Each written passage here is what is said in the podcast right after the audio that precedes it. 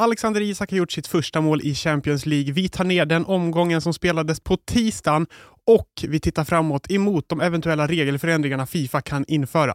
Du lyssnar på Expressen Fotboll med mig, Wilhelm Edlund och Therese Strömberg.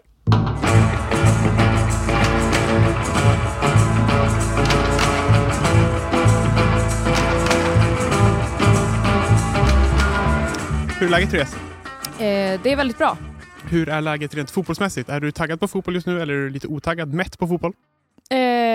Alltid både och numera skulle jag säga.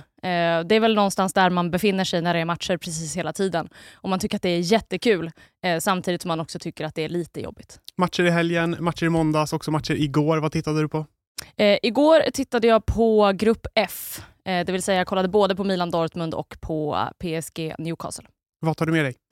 Jag tar med mig att den här gruppen lever verkligen upp till det man tänkte från början.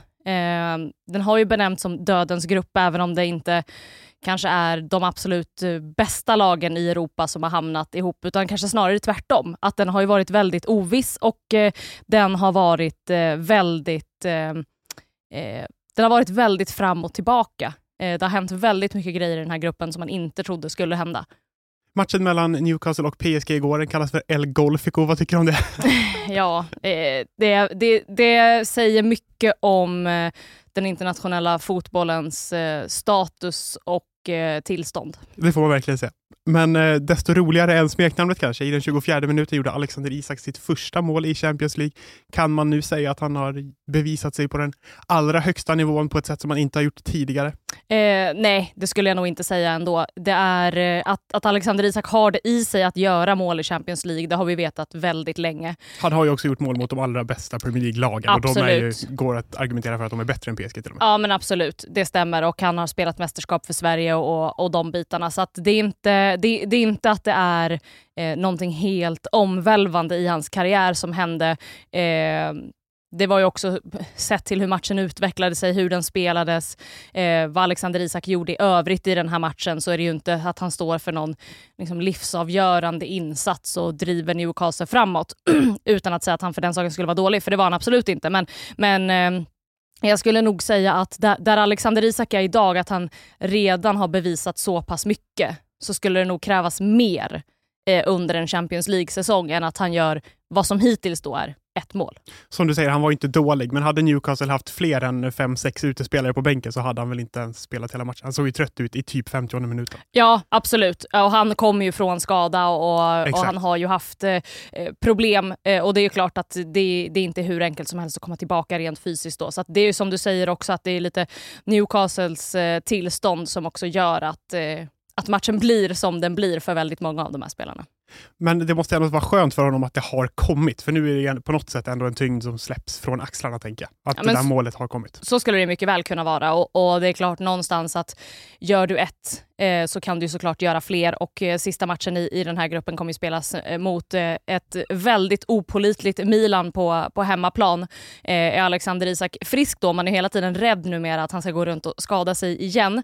Men är han frisk då och spelar så är det ju inte helt omöjligt att det kan rulla på där, att det blir ett mål där också. Så att det är klart att det är väldigt bra att han har gjort sitt första mål i Champions League, men jag skulle inte säga att det säger så mycket om hans utveckling. Det är en väldigt jämn grupp, den här grupp F som kallas för dödens grupp. De är Dortmund i toppen på 10 poäng, PSG 7 poäng, Newcastle 5, AC Milan 5. Newcastle leder över Milan för att de har bättre målskillnad eller om det är inbördesmöten eller vad det nu är. Men det här är ju en grupp som verkligen har levt upp till förväntningarna. Man snackade ju redan under lottningen om att det här är dödens grupp. Det är den här vi kommer titta på. Ja men absolut. Det är ju 4 stycken, får man ändå säga, relativt stora klubbar. Det är väl kanske Newcastle som sticker ut lite där, men Newcastle spelar ju Championship för några år sedan. Ja, precis. men ändå med enorma ambitioner får man ändå säga, en aspirerande absolut toppklubb ute i Europa på alla sätt och vis. Men det är också det finns en hög högsta nivå i alla de här lagen. Det finns också en ganska låg lägsta nivå i de här lagen och i den här gruppen.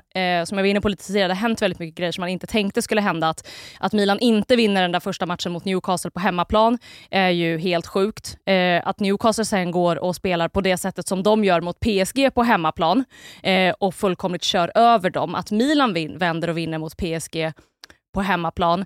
att Dortmund, som egentligen inte ens spelar särskilt bra, går och gör 3 raka segrar och är första lag att bli klara för slutspel i den här gruppen. Det har varit väldigt mycket, och den har varit väldigt rolig att följa, får man säga.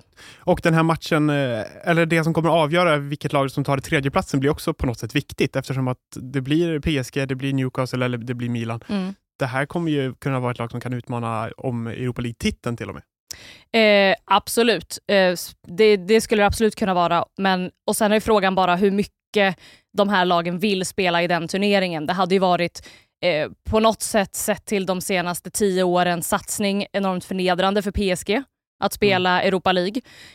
Ett Milan som under gårdagens match fick sin 23:e muskelskada när Malick Thiaw tvingades lämna planen. Kanske inte riktigt har kapaciteten den här säsongen egentligen att Newcastle spela. Hade ju typ inte heller en full bänk ens en gång. Nej, de har ju precis. Också jättemånga skador. Newcastle har också börjat åka på en väldans massa skador, så att det är också frågan hur värt det är för något av de här 3 lagen. Det känns som att för alla är det nästan egentligen 2 eller 4 som är alternativet.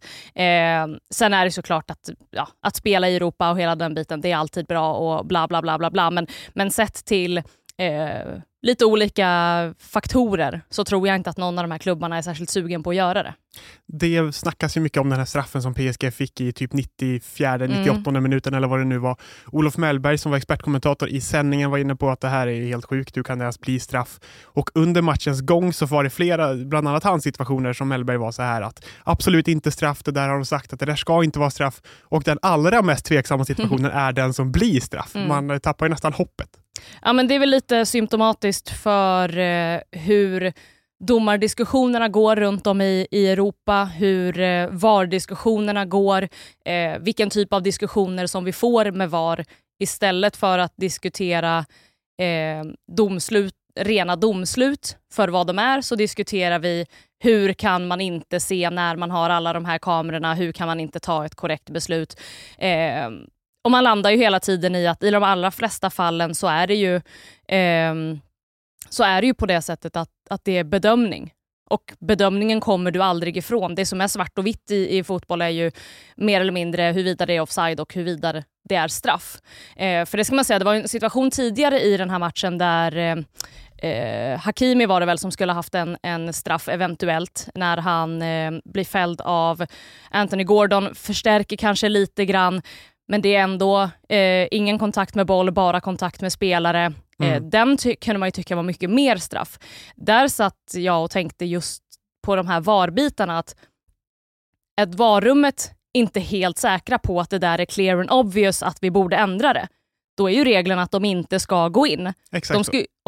Och då lät man det ändå, då tänkte man att ja, men det var inte clear and obvious. Vad skönt att vi inte behövde lägga 2,5 minut på att fundera på vad man skulle göra med den här situationen. Ja, vad hände sen? Ja, men vill ha 2,5 minut på den då? Ja, precis. Det blir ju det att i slutändan i varje match så har man alltid de här situationerna ändå som blir väldigt tveksamma, trots att man pratar så väldigt mycket om hur många fler domslut är som faktiskt blir rätt istället för fel med VAR och allt det här. Så att, det är ju en diskussion som har varit här en lång tid och vi kommer nog aldrig bli av med den. Välkommen till Coolbetta. Spänningen aldrig tar slut och underhållningen står i centrum. Här får du inte bara Sveriges bästa fotbollsodds, du får också en spel.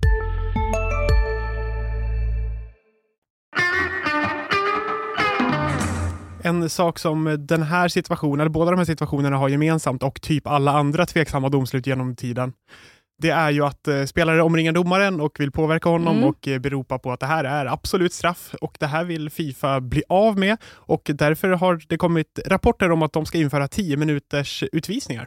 Ja, det är väl Domarförbundet, va, på sitt möte här förra veckan, Internationella Domarförbundet, som har haft upp den här frågan. Det är ju någonting som har testats på lägre nivå, på gräsrotsnivå i England under 4 år snart, tror jag. Där vid situationer då spelare får gult kort för snack med domaren. Donnarumma hade väl en sån till exempel under matchen igår. Att spela utan målvakt i 10 minuter. Ja, precis. Det är så det hade blivit då. Nej, förmodligen så just med målvakten hade man väl fått byta ut honom då under 10 minuter och ta ut någon annan. Det är grej att en utespelare får sitta av 10 minuter istället. Ja, men precis. Någonting åt det hållet. det sägs, det de menar på är att det är ju 31 olika lag som har varit involverade då i de här testerna nu under de här åren. Det man säger är ju att både ledare och domare är nöjda med utfallet av hur det har blivit och att man därför vill testa det då på högre nivå. Det är absolut inget beslut taget än. Det är inget beslut taget om det är i så fall i Premier League eller om det är lägre nivåer men ändå på professionell eller semiprofessionell nivå som det ska testas. Jag vill inte vara den som är liksom kategoriskt emot förändringar i fotbollen. Men samtidigt så är jag ju rent principiellt väldigt emot den här hockeyfieringen av fotbollen. Som jag inte tycker är bra. Jag tycker inte att den är kul. Jag tycker inte att det är fotboll. Med det sagt så förstår jag att man vill göra någonting åt alla de här situationerna som domarna tvingas hantera ute på planen. Man sa ju att VAR var en sån grej. Att när vi får VAR, då kommer spelarna sluta omringa domaren och hetsa och hålla på för att rätt kommer vara rätt. En annan rolig grej med just VAR var ju det här att folk tyckte att det kommer bli bra för att om man gör VAR-tecknet så får man gult kort. Det är ingen som kommer tjata om det. Exakt. Och hur har det gått, tycker vi. Det är ju alltid så här med när man ska införa förändringar och sen så det lovar en väldig massa men det blir oftast någonting helt annat. Och jag är rädd att det kommer bli så med det här också. Jag är inte så säker på att den här regeln hade fått bort att spelarna springer fram och hetsar med domarna och beter sig på det sättet som de gör. För att vi har inte sett någon förändring efter att man införde VAR. Och till den här säsongen, eller om det var inför förra säsongen, så blev man ju väldigt mycket tydligare från domarhåll med att om man pratar med domaren och håller på, då kommer man få gult kort. Alltså att det ska vara väldigt mycket striktare med att få gult kort för det. Vilket det ju har varit, och också tillsammans med att man skulle lägga till mycket mer tid från och med den här säsongen än vad man gjort tidigare för både varavbrott och maskningar och sådär. Man skulle vara väldigt... Någon som sparkar bort bollen lite för att få lite, lite momentum i matchen. Och det är ju sådana här grejer som man ofta ser i början av en säsong, att det är väldigt tydligt att här har det skett en förändring. Mm. Och sen så håller ju den i sig, men kanske på 60%, 50%, 40% av hur det var från början. Aha. Så att det är ju, jag har svårt att se att det här skulle bli bra. Men jag förstår som sagt att domarna vill bli av. Men det finns ju också en idé då om att den enda som ska vara tillåten att prata med domaren är lagkaptenen i varje lag. Vilket låter som en bra idé. Men det är också så att är du lagkapten och jag är den som blir fälld, då är det ju det är så väldigt svårt att... Kan du berätta för mig hur du känner, ska jag berätta det för domaren? Ja, men precis. Men det är så väldigt svårt då att bara... att bara regelstadga då att den spelaren som faktiskt blir utsatt för någonting inte får reagera, inte kan reagera på det. Mm. Det tror jag, jag tror att det är väldigt svårt det också. Ja. Hej, Ulf Kristersson här. På många sätt är det en mörk tid vi lever i. Men nu tar vi ett stort steg för att göra Sverige till en tryggare och säkrare plats. Sverige är nu medlem i NATO. En för alla. Alla för en. Har du också valt att bli egen? Då är det viktigt att skaffa en bra företagsförsäkring. Hos oss är alla småföretag stora och inga frågor för små. Swedeas företagsförsäkring är anpassad för mindre företag och täcker även sånt som din hemförsäkring inte täcker. Gå in på swedea.se/företag och jämför själv. Swedea.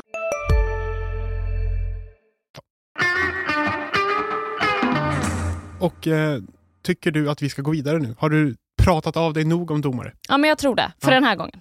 Jag har 3 saker som jag skulle vilja kolla med dig, bara vad du tycker om. De kanske är lite halvinaktuella för att de kommer ifrån helgen. Okay. Men ändå. Mm, kul. Har du sett det här med Kylian Mbappés matchtröja i Liga? Nej. Han har alltså, du vet den här klubb-VM-patchen man kan ha om man har vunnit klubb-VM på tröjan.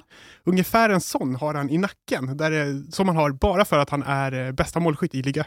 Vad tycker du om det här? Jättetöntigt låter det. Som någon sorts ledartröja liksom. Ja, det tycker jag var töntigt. Det ska vi inte ha. Nej. I La Liga har man då, varje gång man gör mål, så har man tar bollen, lägger in en påse, lottar ut bollen. Man kan liksom köpa andelar och så här. Och så är man i någon sorts utlottning eller tävling om att vinna bollen. Tankar? Jag blir jätteirriterad varje gång jag ser det där. Det är något liknande i Serie A, vill jag dra mig till minnes. Jag tycker att det är ett så uppenbart sätt att bara försöka liksom snärja in sina supportrar i någonting som de inte ska vara i. Och jag tycker inte att det är bra. En sista grej då, det är från mötet mellan Manchester City och Liverpool i helgen. Trent Alexander-Arnold gjorde mål och hyschade mot Manchester City-publiken. Mm. Och det här skulle han kanske inte ha gjort, i alla fall inte erkänt att det var för att provocera dem. För att nu snackas det om att han ska kunna få böter och kanske till och med stängas av för att han har liksom provocerat motståndarsupportrar. Jag förstår regeln att man inte ska uppvigla upp mot läktarna och sådär. Däremot, och jag tycker att eftersom att den regeln finns att man inte ska göra det, så ska man ju bli straffad. Men då ska man bli straffad direkt. Det här är ingenting som man ska kunna komma i efterhand och liksom ge en bestraffning. Utan då får det tas upp direkt. Det ska inte kunna komma någon vecka eller två senare att nu blir han avstängd. Han har fått spela de 2 matcherna som vi har spelat. Men nu ska han bli avstängd för att han för 3 matcher sedan hyschade publiken, utan då tycker jag att det är ett straff då ska det vara ett gult kort eller så på en gång. Är det någonting fotbollens makthavare går emot? Att försöka göra det hela binärt? Jag menar, mycket av det här vi har pratat om idag med att bara kaptenen ska få prata med domaren, det är ju att döda känslor på något sätt. Eller i alla fall försöka strypa dem lite. Jag tror kanske inte att det är det de är ute efter egentligen, utan det de är ute efter är väl i det fallet ett bättre arbetsklimat för domarna, och det så, återigen, det kan jag verkligen stötta, för att jag skulle absolut inte vilja vara domare, men däremot så och jag tycker heller inte att det är, jag uppskattar de här känslorna, jag uppskattar de här spontana känsloyttringarna, vad det nu kan vara, om det är publik som buar en före detta spelare, eller om det är liksom en spelare som hyschar, eller om det är en spelare som firar mot sitt gamla lag. Jag gillar ju de där grejerna till en viss gräns. Sen får det ju såklart inte bli, det får ju inte gå till en gräns att det blir liksom farligt för någon inblandad, om man säger. Så jag kan förstå att den regeln finns, och det är väl klart att den i någon mån ska finnas på läktarna. Men jag tycker inte att man ska ta det så långt att man som sagt bestraffar i efterhand för en massa saker. Ett gult kort räcker när man drar av sig tröjan eller springer upp till publiken eller hyschar eller vad man nu gör. Det var Adebayor i Manchester City som sprang hela planlängden för att fira mot motståndarsupporterna. Gult kort eller inte? Gult kort. Gult kort, ja. Vi avslutar med de orden. Gult kort. Gult kort.